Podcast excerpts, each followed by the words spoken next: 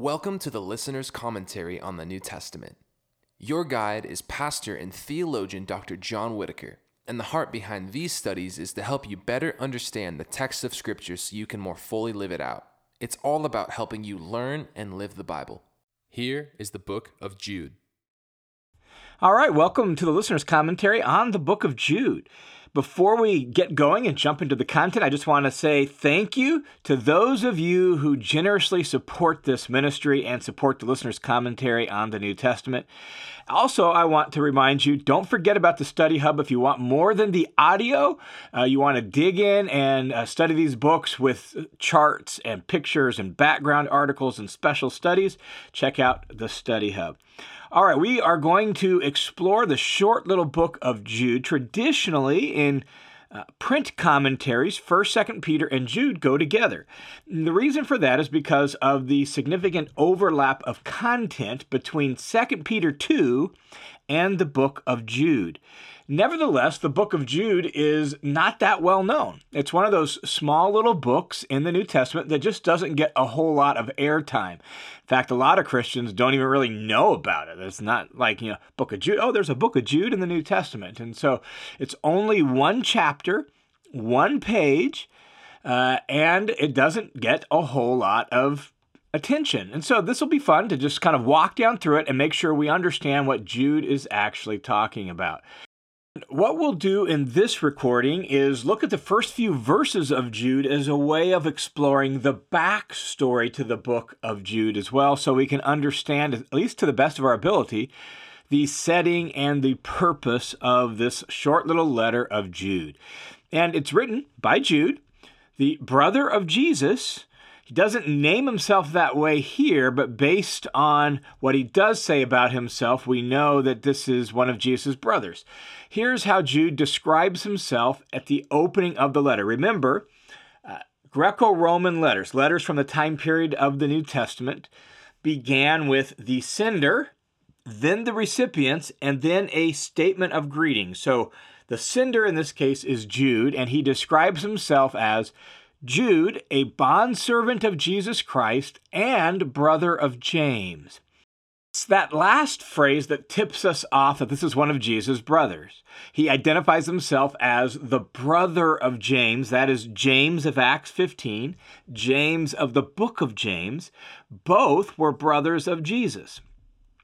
The other thing that's interesting here is English translations translate his name as Jude, but literally it's Judas but usually shortened to avoid any confusion in the New Testament with Judas Iscariot. And so this is Jesus' brother Judas, or better known to us as Jude, and he describes himself as a bondservant of Jesus. Uh, the word bondservant, literally doulos in Greek, is slave. It's a general word for a servant or a slave of a variety of kind, and it speaks really to a low social status when it's used literally. In this case, he's described as a slave of Jesus Christ, a slave of Jesus the Messiah. He's his servant, and he is uh, bound to him and obligated to do what Jesus commands him or calls him to do. Now, we know very little about Jude as a person. He's only mentioned in the New Testament along with his brothers, and not much is said about him in the writings of the early church after the New Testament. So we just really don't have tons of data on him. But here's what strikes me out of the way he describes himself at the outset of this letter. And his self description speaks to me of humility. He, he describes himself as a slave of Jesus not Jesus' brother, not I grew up playing with Jesus in the streets of Nazareth, so I really know him. Not none of that. He is arranged under Jesus, the Messiah, that is Jesus the King, as his servant, as his slave. That speaks of humility. Not only that, he is willing to acknowledge that he is the brother of James. That is, he's willing to play second fiddle to his more well known brother who had a prominent position in the Jerusalem church and really a prominent position of leadership in the whole early church. And so, both these ways of describing himself uh, seems to me to speak of Jude's humility. Now, who did Jude write to? Well, presumably it was to Christians that he knew and who knew him and he had some sort of oversight of. But he describes his audience in this intro and greeting in very general terms. This is what he says He says, To those who are called, beloved in God the Father, and kept for Jesus Christ. That's the audience, that's the recipients of the letter. Those who are called, beloved, and kept those three words are just so important for us to pay attention to. They speak of significance, they speak of uh, status, relational status. In this case, they are called. That means they're called out of the world. They're called to God the Father. They belong to Him. They're God's chosen people, is the idea of that. Notice they are beloved in God the Father, and that speaks of God's deep love for them. Like you are God's beloved, this these people that he's writing to, and kept for Jesus Christ, reserved. They belong to Jesus. So, though we don't have any indication of the details, uh, Jude's description of his audience really speaks of their significance and their status as Jesus' people, loved by God, chosen people of God. That's who this is written to. And we don't know where they live. We don't know anything about them other than this generic description. And then we get the greetings in verse 2 May mercy, peace, and love be multiplied to you. So that starts the backstory. This is a letter from the brother of Jesus named Jude to a group of Christians uh, that are part of God's family and are loved by him and belong to him what we will see in verses 3 and 4 is that Jude has a, a sort of a some sort of relationship with them where he feels a responsibility to them. Not only that, verse 17 of this letter indicates that they in some way were taught by the apostles. So, this audience of people that Jude is writing to are Christians who have been Christians for a while now, were taught by the apostles, and Jude in some sense is their overseer. In verses 3 and 4, Jude states what motivates him to write the letter and states the purpose of the letter. Let me read verses 3 and 4, and then we'll hit just some of the details that help flesh out the backstory to the letter. Verses 3 and 4 say, Beloved, while I was making every effort to write you about our common salvation, I felt the necessity to write to you appealing that you contend earnestly for the faith that was once for all handed down to the saints. For certain people have crept in unnoticed, those who were long beforehand marked out for condemnation, ungodly persons who turn the grace of our God into indecent behavior and deny our only Master and Lord, Jesus Christ. So, this statement is really like a purpose statement for the letter. It tells us what motivated the letter and really why Jude is writing. In reading New Testament letters, whether short letters like this or big letters like Romans, we have to remember that we're only listening to one side of the conversation. Sort of like sitting in a room with a friend who gets a phone call and they're on the phone and you know what happens when you're there you're trying to figure out who it is that's called what's going on in the situation why they called and all that well, that's sort of what happens when we read the New Testament letters. We're trying to piece together what's going on on the other side of the letter based on what we were hearing on the side of the letter we have, which is this, right? And so we're listening to Jude say these words, and something motivated. What seems to be going on with the Christians that Jude is writing to that motivates this letter? Well, it sounds like Jude was preparing to write them a different letter, a letter, he says, about our common salvation. That maybe he was going to write a more generic letter about the nature of uh, faith and salvation and following Jesus. But when planning to do that, somewhere along the lines, Jude got word that there was some trouble in these among these Christians that he's writing to. Trouble that motivated him to maybe shift the focus of what he's originally going to write. And so he says in verse 3, I felt the necessity to write to you appealing that you contend earnestly for the faith. And so Jude now is writing a letter where he's really appealing to them to stand firm and to defend the faith, to protect the faith. From what? Well, he says certain people have crept in unnoticed, uh, people who turn the grace of our God into indecent behavior and deny um, the Lord Jesus Christ.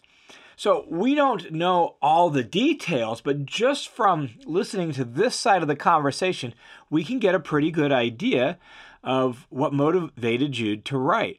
There have been some people that have come in among either this church or these group of churches that Jude is writing to. It says they've crept in unnoticed. In other words, they snuck in, kind of sneaky like, right?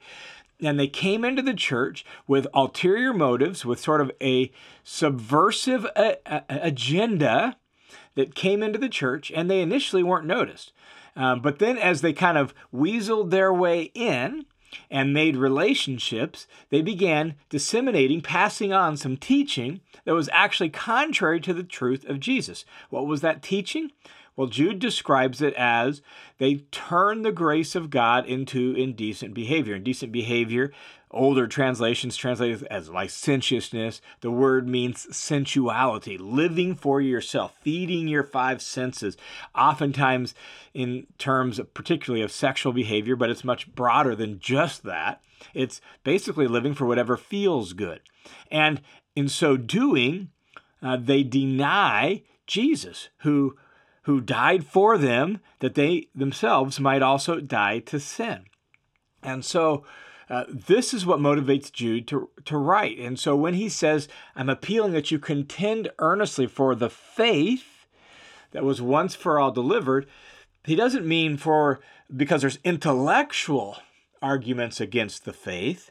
What he means here is their moral and behavioral arguments against the faith, or behavioral ideas that are uh, subverting people's faith and living faithfully to the Lord Jesus Christ. Jude writes to them, calling them to stand firm in their faithfulness and their loyalty to Jesus by not buying into these ideas that say you can live however you want, you can uh, you can feed your five senses however you want, you can do whatever you want. It doesn't matter because grace Grace means you're free uh, to sin all you want and live however you want. Jude is like, no, you got to stand firm against that false idea. As we reflect on this backstory, one of the things that we just don't know is exactly when Jude was writing. But since Jude and 2 Peter do have similar themes and similar ideas, it's possible that Jude wrote to his church or his church friends around the same time Peter wrote his second letter, which would put it in the mid 60s at some point in time. Now, let me say, as we think about this, that personally, I think scholars too quickly assume that 2 Peter and Jude copied from each other. Uh, when you put Jude and 2 Peter chapter 2 side by side, in fact, I'll put a document like that in the study hub so you can see this, but when we put Jude and 2 Peter chapter 2 side by side, it's obvious that there are some thematic similarities, but they're not identical. Um, there, there's some similar themes, some similar phrases, but it's not like there's out and out plagiarism, out and out copying from each other. And so that means there's plenty of other ways to explain those similarities besides just like Jude saw Second Peter 2 and like, oh, that's great, and just copied it word for word, or vice versa. Uh, Peter saw Jude and was like, that's awesome. I'm going to stick that in my letter. There's plenty of other ways to explain it besides that. Jude could have read Second Peter, wanted to share similar ideas with his friends, and uh, didn't copy, just kind of you know, recounted some similar themes and some similar ideas to his people because like my people are struggling with that same issue, Peter. I'm gonna I'm gonna borrow that, and he doesn't word for word copy it. He just uh, passes on some similar ideas. Or Jude and Peter, who were friends, they knew each other. They were both part of the first church in Jerusalem together way back from the beginning. Maybe they had taught this material together before. Maybe Jude had heard Peter teach it um, way back at the beginning, at the beginning of the church, or whatever, right? Like there's plenty of other ways that they they have this similar overlap because it's not word for word.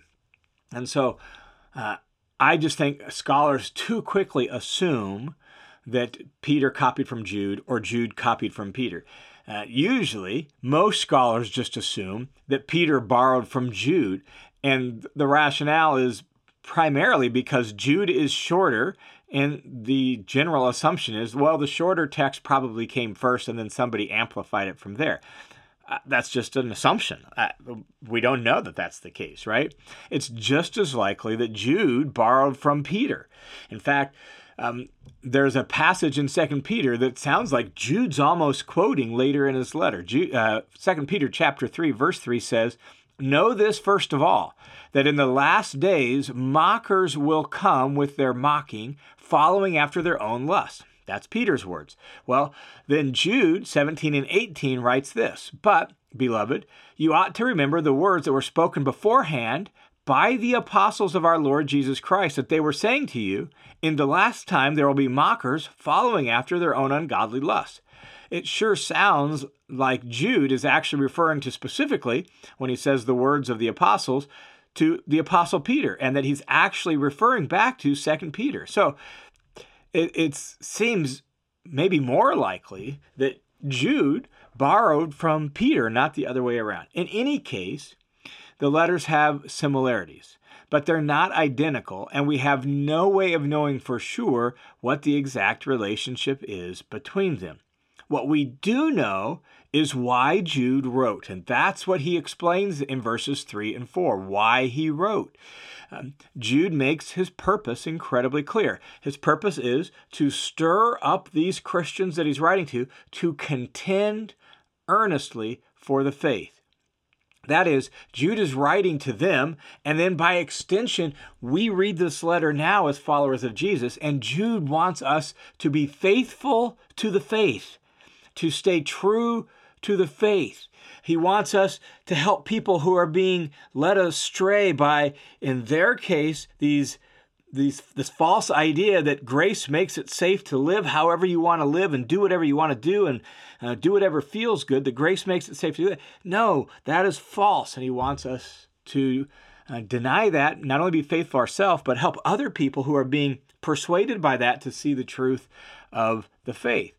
And so Jude's letter would be a success if the original readers and us can recognize that people indeed do twist the truth of the gospel. Yet people then and people today twist the truth of the gospel in a variety of ways, make it say things that it never intended to say. They twist grace into freedom to live however you want. And there's plenty of other ways that people who say they're Christians, right? They say they know the Bible and they twist the truth into a variety of ways. And Jude wants us to be careful and watch out for such people who live ungodly lives and attempt to make it acceptable.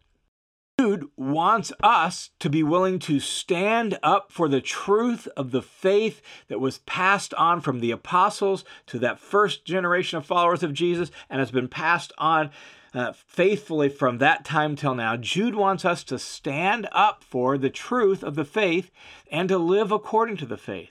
And what's the faith? Well, it's the faith that the apostles passed on, the truth now recorded in the New Testament scriptures. Jude says, contend for that. Stand firm in that. Be faithful to that. That's why Jude wrote. That's the purpose of this short little letter.